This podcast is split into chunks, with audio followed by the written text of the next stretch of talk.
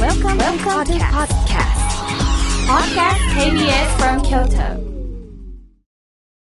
サウンド版半径500メートル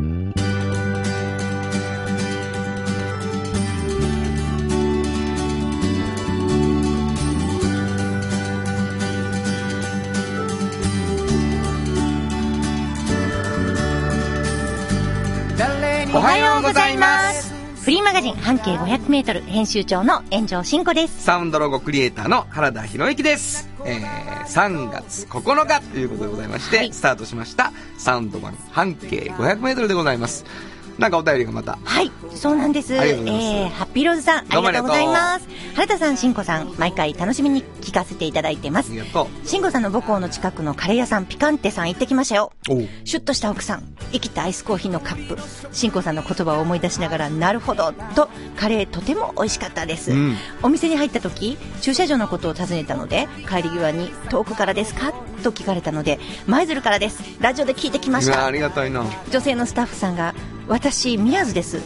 そしたら奥さんが娘が舞鶴の日清高校の看護科に行ってて何度も舞鶴に行きました今助産師です話は盛り上がりそこで新子さんと番組の話でさらに盛り上がりましたおう番組で紹介されたことはご存知なく、うんラジコのタイムフリーと KBS 京都ラジオの番組から聞けることを教えてあげたらとっても喜んでおられましたなるほど。番組で紹介されるバス停とお店を探して訪ねていくのは本当楽しいです、素晴らしいですうんね。嬉しいありがとうう。ございます立命の、立命のね、そうで近くのすピカン近テさ所んの行ってくれはってんねありがとうシごュざいッとますしたお母さんに会ってくれはったんやわ、えーこの番組はですね、あの、一つのバス停、市バスの前、はいそこから半径500メートルの中にある面白い人とか面白い店を紹介するとはいいうフリーマガジン。それが半径500メートル。はいで炎上さんはそこの編集長。はいで、えーいろんな取材をしてるから、なんかラジオでも言えるこぼれ話をいっぱい持ってるよということが分かって、はいこのラジオ番組になったわけですね。そうですですから、バックナンバーですね、半径500メートルの。そうですに今まで紹介したやつがいろいろあるわけなんですけれども、は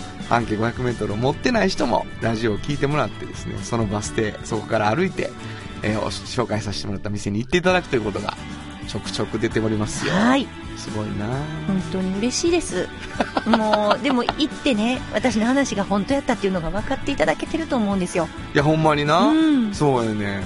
このピカンテさんもシュッとしたね、そうなんです店主。生きったアイスコーヒーのカップ生きったって言ってましたって私言ったよ 言ってましたか、うんすいません人の言は葉で聞くとびっくりすいるやびろ、っくりしました、はいあんなこと言ったんかと思ってというわけでね、はいえーまあ、そんなことを紹介したり僕は音楽の話をちょっとしたりそういうラジオ番組でございます KBS 京都ラジオからお送りしていきますサウンド版半径 500m 今日も張り切って参りましょうサウンド版半径 500m この番組は山陽火星京都電機 MT 警備土山印刷大気水産の提供で心を込めてお送りします産業化成は面白いケミカルな分野を超えて常識を覆しながら世界を変えてゆくもっとお真面目に形にする産業化成 MT 鍛え抜かれた安心警備ハキハキテキパキキビキビと誇りを持って信頼できる警備に努めます感動のあるセキュリティサービスも提供する株式会社 MT 地元資本地元密着地元還元京都電気は電気からあなたの会社を応援しますポジティブなエネルギーに変えよう京都電気新語編集長の今日の半径 500m このコーナー毎月2週目は京都の文化や伝統を縁の下で支える人をピックアップする半径 500m の名物コーナー縁の下の力持ちに登場した魅力的な方たちをラジオでもご紹介します。はいね、えー、毎回あるんですかそうな半んで径す500メートルの中にねそうなんです名物コーナーでね縁の下の力持ち。はい今日はどんな方をあのね、まあ、いろんな縁の下の力持ちがいらっしゃるんですけど、はいなかなかこう、身近じゃない時って分かりにくいんですよね。うん。で、今回はですね、あの、京都ってやっぱりお寺とか多いじゃないですか。はいはい、それはそう神です社、ね。仏閣が、で、特にあの、重要文化財とかね、うん国宝とかもものすごく多いんですよ。うん。はい。で、そういうところの、あの、屋根ね。これは実は瓦じゃないんですよね。なるほど。うん。これ、ヒノキの皮を使っていて、これ、ヒワダ吹きって呼ばれてるんですけど、うん。このヒノキの皮でこう、吹いてってるんですね。ひわだぶき。はい。へえ。で、あの、よく見てくださったらわかるんですけど、本当にね、そういう国宝とか重要文化財の、そういう本殿とかあるじゃないですか。はいはいあれ全部ひわだぶきなんですね。で、へえ。これがもう本当に大昔から同じやり方うでんされてるんで、うんそれを継承してるところがね、京都でももう数少なくて、うん。三つ四つしかないんですね。三つ四つしかない。はいはい。そのうちの一つが、この今日紹介する岸田工業さんの、岸田京、岸田工業さん。はい、っていう会社。社の岸田信之さんなんですね。うーん。で、言ったらまあ、あの、ひわだの、この、ひ、ヒノキの皮でね、あの、屋根を吹いていくっていうことをやるんですけど、それ自体もしんどいんですが、私今回ちょっと行って驚いたんですけど、はいあの、こういうことってもう本当に継承してるとこ少なくて、はい。まずまあ、あの、人が少ないじゃないですか、やってる人がね。はい。で、人材の確保っていうのはもう本当必須なんですけど、もっと確保しないといけないのは何やと思いますかヒノキ。うわ、すごいですね。もう、 ちょ 大っとあの当たり、大当たあり。の、これ、何回言おうと思ったんやけど、はいえっ、と、思いのほか簡単、クイごズめんが、。ご めんなさい。ちょっと簡単すぎました 簡単やったかなこの、ヒノキのね、木の皮を、まあ、用意しないといけないんですそよ。りゃそうやんな。うんで、まあ、用意するって、どうすると思いますヒノキの皮を用意するって。どういうこと剥くんじゃないのかを。。う大正解 ちょ待ってよもうなんやねんこんな、なんでこんな簡単にいいとも簡単ちょに。どれ、それ以外何があんの皮だけ作るのはできへんやろそうですよ。で、これはね、ヒノキの皮剥ぐとまたね、新しいのが生えてくるから、すごくいいんです、これね。ど何がいい皮のがこう、またこう、新しくこう、ふ増えてくるんでね。一回こう皮を取誰るにととっ。てヒノキにとヒノキにとっていいんですよ。皮を取ってもらうこと。こあ循環するそうそうそうそそうう。なだんやなるほかどらすごく木にもいいんですけあどあ、じゃあエコなのね。エコなんですよね。木は切らんでいいから。木は切らんでいいかあらえーそれいいじゃないですか。で、この、ただね、うん。すっごい大変なんですよ、この。昔は、これね、元川市っていう名前のちゃんとした職業で、うん。いたんですよ、元川市屋さんっていうのが。だから、元川市はい。で、元っていうのは、げ原子林の原って書くんですけど、はいはいで、川は川ですね、はいで、こういう人たちが、ヒノキに登ってね、はいはいはいではい。、あの、こう、手綱をこう巻いてね、自分のところで。で、あの、こう皮を剥いで、はいちょっとちょっとずつか剥いでど、れぐらいの大きさに剥くのあのね、いや、もう剥くときはペロリン、ペロリンってこういややってちこょう、ペロリンは音や。 うん大きさ、大きさ。ど大きれさ、大きさですか最終的に一一枚。えっとね、あのー一枚の大きさはちょっとわからないですけど、あの、これ、ペロペロ剥くじゃないですか。はいは剥いたやつを30キロごとに、一つの塊にするっていう作業があります。長さはどうなってんの長さは、な、どうやったかなこう、長さはね、あんまり知らないですね。 ?30 キロなんや。とりあえ30ずキロですね。30キロ。それで、キュってまとめはんの。巻きみたいなことうん、そうなんです。ただね、30キロを、こう、厚み、皮の厚みを揃えて、はいはい長さ、まあ適当な長さに揃えて30キロ分にするっていう作業だけでも、もう本当に日が暮れるんですよ。はいはいはい。だから、その、皮を剥ぐ作業がまず大変ね。元川氏がもともとやってたやつもな。うやってたことを、この、岸田さんのとこしてるんで、自分のところでやったはんやのってはるんですよ。もう、あの、11人ぐらいでやってはるんですよ。まず皮剥く皮の。剥くのを。で、皮を剥いたやつを全部もう、わっさーってすごい量をうん、今度揃えて、はいはいはい厚みとね、同じ厚みのやつばっかり揃えとくんですって。はいはなら、ここにはこれぐらいの厚さののを使う、ここにはこれぐらいのを使うって分けるんで、はい同じ厚さ、同じ長さで揃えて、はい30キロの塊をいっぱい作ってい作くっんてでいすよくんや。うん。もう、それがね、もう大の男でも難しいって言われました。しんどくて、なるほど。この束ねるのが。はい。で、それをしてからね、うんあの、やっと、やっと屋根を吹いていくんですよ。うんわかりますもうね、俺さっきからものすごく気になってること一個聞いていいかもうんう。どうぞどうぞ拭いていくがわからへん。どういう ことあ、知らないですか、うんあのね、屋根を作っていくこと、瓦を拭くとか、川で、灰だ川で拭いていくって言うんですよ。屋根をこう、形にしていくのを服っていうそうなんでこすよと。あ、ない。これそ結構まあまあ有名な言いそう方。すいません、すいません。はいはい。 ちょっと、あの、あんま知らん、もの知らないもんそうでですすかか、はい。そうなんですよ。うんだからもこうう、すぐそうこう、あの専門っぽく言うからさ、なんですうんね。だから、私吹いてんねんみたいな感じで行くから。るんですよ。ほんでね、うんもうあの、この方とかにお話聞くじゃないですか。で、ものすごくかっこいい、ものすごくかっこいい男前なんですよ。うんこの岸田さんが。出ましたよ。もうほんまにうん、前は稲瀬なね。うん。もうすごい男前で。うんでも、あの、後ろになんか、あの、こんなマークが書いたね。あの、10って書いた、あの、マークをバッてか、がついた発表着てね。で、そので、姿重で。要文化財の10。あ、それ違います。なんかね、お、大昔のこちらの方が、あの、十なんとかさんなんで すよ。ごめんなさいね。違う、でも重いって言うじゃん。重いっていう字あ重いって言うはじい、ゃん。はい。山十みたいな感じで書いてあって、で、その発表来て、で、やってはるんですけど、その方が、もう、ほんまに渋いんですよ。誰かがやっていかなあかんやろって。でももう、でももうなかっこよすぎるであ しょの。進行が落ちた瞬間とか 言えねえ、俺ら別な、に。なんでですか誰かがやっていかほなんまにね、 い。ポぽってなったんやな。ってなる。なったの。もう男前があんな風にうん。誰がやっねて。いかなあかんのってそうなんです。危険な仕事なんですよ。 うんうん。本当に。い や、ほんまにね、なんやろ。お前はやってないよ な。やってないですね。元川氏の仕事。もうこれをね、うんでもやったかのような気分になります。そういうとこある。本当に。それ特殊機能やしな、もう。 私は下でみたいなぐらいの感じで喋ってくるけど。本当にね、はいはい。だからこういう方がいて、30年から40年に1回、うんどっかが吹き直すんですよ。はいはいはいはい。だから、なるほど。もうそう思ってるでしょ ?30 年、40年先やと思ってるでしょでも、隣の神社はもう、いやもう京都ではそらもう、そそうら、なんですよ。だって40件が1年ずつずれたそう、ら、ずそーうっなとやんです。もんな。もうずっと、そんなレベルちゃうし、ほんで。本当に足りないんですよ。へえだ。かおら前30キロまとめた後にうん、それを、こう、その薄さとか大きさがちょうどいいやつを選んで、選んで。その頼まれたところに行っそうでて、深はんやな。そうです。うーんだからその作業っていうのをずーっとしとかないといけないんですよね。はいはいはい。そういうことか。常に。なるほど。いっぱいないとダメそれどだうからいうこと瓦の代わりみたいなイメージでいいのそうです、そうです、そうです。わらぶきとかわかるでしょ、はいはいわらぶきの屋根とかあるんですが、そのヒノキの皮で吹いてるんですよ。なるほどな。すごいんですうん よ。やっぱ吹いてるが気にな る。本当ですかうん。屋根はふい吹俺くと吹言いいたます。なっていう瞬間が自分ないから、 ちょ、あんまわからへん。どういうことなんやろうな。それはあんまないかもしれないですね。でも、あの、屋屋根根はは吹吹くく。作る作っるてていういのうのをを屋根を吹くって吹くいっていううねんな上にこう乗せていくというか、ね。乗せていくはいはいはい。組んでいく。はいはいはい。こう、あの、カーブとかもすごい難しいんですよ。こうなってたらあかんから、こう手でやっては申し訳ないですけど。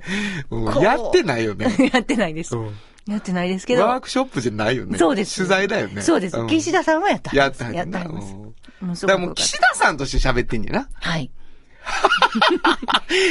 うん、おめえ岸田さんじゃねえからな。そうですねうん。はいはい。もう、でも神鴨神社もですよ。うんだからもわう、からん大概デモの。の意味がわからへんけどだからそもううか、有名なとこ全部やったんですよやったんやなはい。岸田印や。そう。もうだからパッと見て、うんあ、と思って、ここ、あ、藁じゃないと、瓦じゃないとあ、思った時にはそうか岸田さんとかそうかもう大やった体岸田はずさなんんでそうなんですやよ。やろうとそうです。はあ。思ってくれはったら間違いないです。で、それはやっぱあれなんや。京都の、その、景観も含めて、縁の下で守ってはるってそう思でったす。のね。だって、この方たちが皮剥がないと、うんナタでね。で、こう30キロずつまとめないと。そこなんやな。もう、無理ですもんそ。こなんや誰がやります原田さん、 服ので方俺からはへんわ分からへん、分からへん。でしょそれはできへん。だからこれをやってくれはる人には本当に貴重。そらそうや。うん。そうか。で、誰が、誰かがやらなあかんやろって言わはそうったん言わや。はったんで。ですキュンになったんやもうもな。のすごくキュンってなりました。ほんま 本当になりまし た。よかったね。はいはい。というわけでございましてね。はいもう、言いたいことはないですかあ、大丈夫ですよ。言えた全部。はいはいあそうですかみん。なだから、重要文化財とか見に行った時には、ちょっと屋根を見てください。そうやね。それ見方変わるわな。そうでしょへえ大変なんですよ。そうですね。うんはい。えー、本当に何回も言いますけど、新子が吹いたわけじじゃゃない。ないです、ないです。ね。はい。えー、今日は、あれですね。えー、今日の半径500メートルは、はい。縁の下の力持ちということでございました。岸田工業の岸田信之さんのご紹介しました。サウンド版半径500メートル。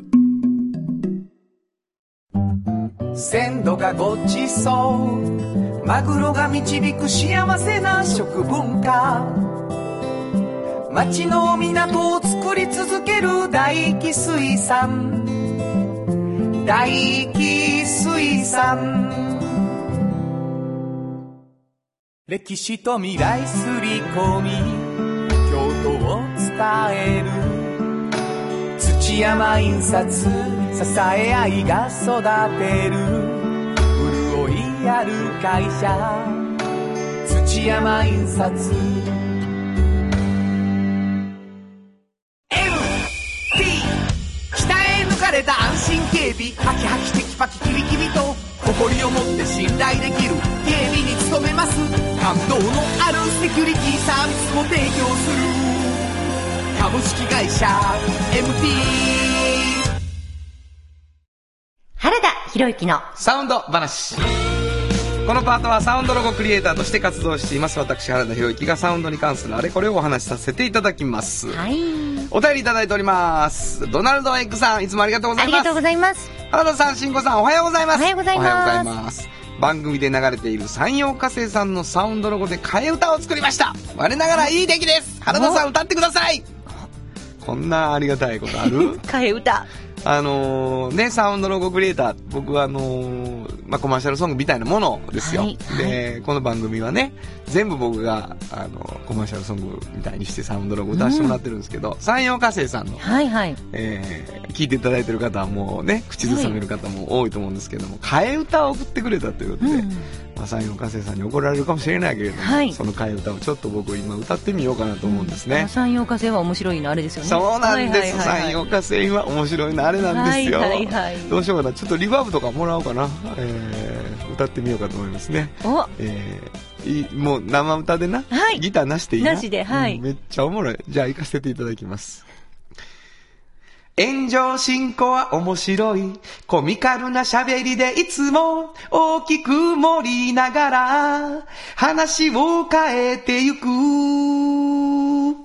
きっと自慢げにドヤ顔する炎上進行。びっくりするようでけとる わ。ようでけとるで。字も余ら ずねああ。あ山陽火星を炎上進行って、山陽さん怒ってきゃらほへんんまかやなな。何しとんねん言ってな。すいません。いやいやいやありがとうございま替えす歌大賞ね。えーすごいなこれありがとうございました。どありがとうございますお便りでございました。えーそんなわけでございましてね。あのーメロディーに歌詞を載せてもらうとこんな違うものになるんですけれども。はいあのー、進行と僕が出会ったうんきっかけでもあるそうですねですけれども、今日はいサウンドロゴ一つ紹介したいなと思うんですけれども、あのー、虫屋市内さんというですね、はいあのー、アレルギー対策に非常に長けたそうお菓子をね、作っておられるそうなんですよパティシエのはい宇野さんっていう宇方が野さんっていうねでなんで僕とシンコが出会ったかというと、僕は、うのさんに、サウンドロゴ、虫屋市内さんにサウンドロゴを提供していたんですね。そして、えー、シンコ編集長は、こちらの本を作っていたんですね。そうなんです。レシピ本ですね、あれは。そうです、そうです。あの、小麦粉、卵、乳製品を使わないのにめちゃめちゃ美味しい12のお菓子っていうね、長い、ちょっとタイトルなんですけど、12個の、もうお菓子のレシピを載せたレシピ集をうちの方で作ったんですね。で、もう彼女すごくて、あのーまあ、小麦粉も卵も乳製品も使わないのに、え、これ入ってへんのって思うぐらい美味しいんですよ。すごいよね。びっくりする、本当にあれはね。うんだからそういう、今まででしたらね、例えばアレルギーのお子さんいらっしゃったら、一人だけちょっと違うお菓子を、ケーキとかあげないといけなかったんですよ。他の子はアレルギーないから普通のケーキで、ちょっと変わったケーキを渡したりしないといけなかったのに、彼女が本当に魔法のように、あるケーキを、アレルギー対策のケーキを作ったら、全員がそのケーキを食べれるわけですよ。食卓変えずにね。うんでもほんで僕ら、僕とかアレルギーほとんどないから、うんあんまりこう、気づいてなかったけど、はい。やっぱりね、あの小麦粉食べられへん、卵食べられへんってなった時うに、ん。その世の中の派手なケーキ、うん。子供にとっても憧れるようなケーキっていうのはそうそう本当に食べられないかそうら、デコレーションしたね。そうそう白いケーキがね。生クリームそをうそう。食べたい、うん生クリーム食べてるってみんなと一緒に食べたいっていう思いをね、やっぱ思ってる子いっぱいいたんですね、いるんですよね。ううんで、その、虫屋市内さんのケーキは、そこをもう全員で食べられる。はい。最初はもうね、ま、抹茶色みたいなケーキやって言そってうましそうたけそどうでね。す、そうです。挑戦した時はね。うんでももう、今やもう本当に、チーズみたいな、そう。本当に綺麗なクリームね。、クリームみたいなね。だからデコレレーションとかでも、本当にこれ入ってないのっそう、てび。っくりします。はーい。だから、あの、いろんな発見の中でうん彼女はそれを作っていったんですけど、それを曲にする、することになったわけです。はいはいほんで、あの、何つく、使ってるかみたいなね。うんうんミラクルケーキ。ミラクルケーキ。そのもうみんなが食べられる奇跡のケーキだけれどそうも、そうそううんそのミラクルケーキができていく食材について、ちょっと歌ってくれみたいなことでね、あの、いろいろ試行錯誤して作りました。はいえー今日のサウンドロゴは、虫屋しないさん、聞いてください。ライスフラワーソイミルクフルーツベジタブルミラクルレシピで踊りますミラクルケーキの主人公豆乳石でくるくると泡立て器を操って魔法をかけてゆく世界中に届けミラクルケーキ虫へしないのミラクルケーキちゅうわけでね、豆乳パティシエなんですよね、彼女そは。うです、そうです、そうです。もう豆乳っていうものを軸足にして、うんうんうん本当にその、まあ、あの、さ、聞いた人は、じゅ食材言うただけや、みたいになったかもしれんけど ね。ライス、フラワー、ソイミルク、フルーツベジタブルっていうね。それでもう、ほんと奇跡のような甘いケーキをね、そうね作るからな。ふわふわのね。そう、美味しい。いんですよ。あの、去年のハラダイスにうん、シンコがはい。差し入れてくれてね、そうそうそうチーズケーキを。めちゃくちゃ美味しかったですけどあね。りがとうございます。えーというわけでございまして、今日は、えーサウンドロゴとして、虫屋市内さんのサウンドロゴを紹介させていただきました。以上、原田博之のサウンド話でした。サウンド版半径500メートル産業化成は面白いケミカルな分野を超えて常識を覆しながら世界を変えてゆくもっとお真面目に形にする産業化成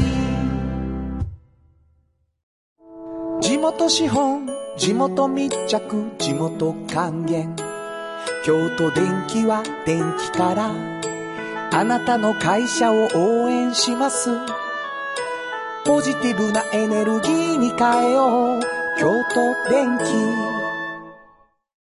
歴史と未来すり込み京都を伝える土山印刷支え合いが育てる潤いある会社土山印刷あっという間にエンディングでございます。はい。えー、ね、もう、あっという間に今年度も終わっていくというそうですね。感じなんでございますけれども早ね。い。ねえはい。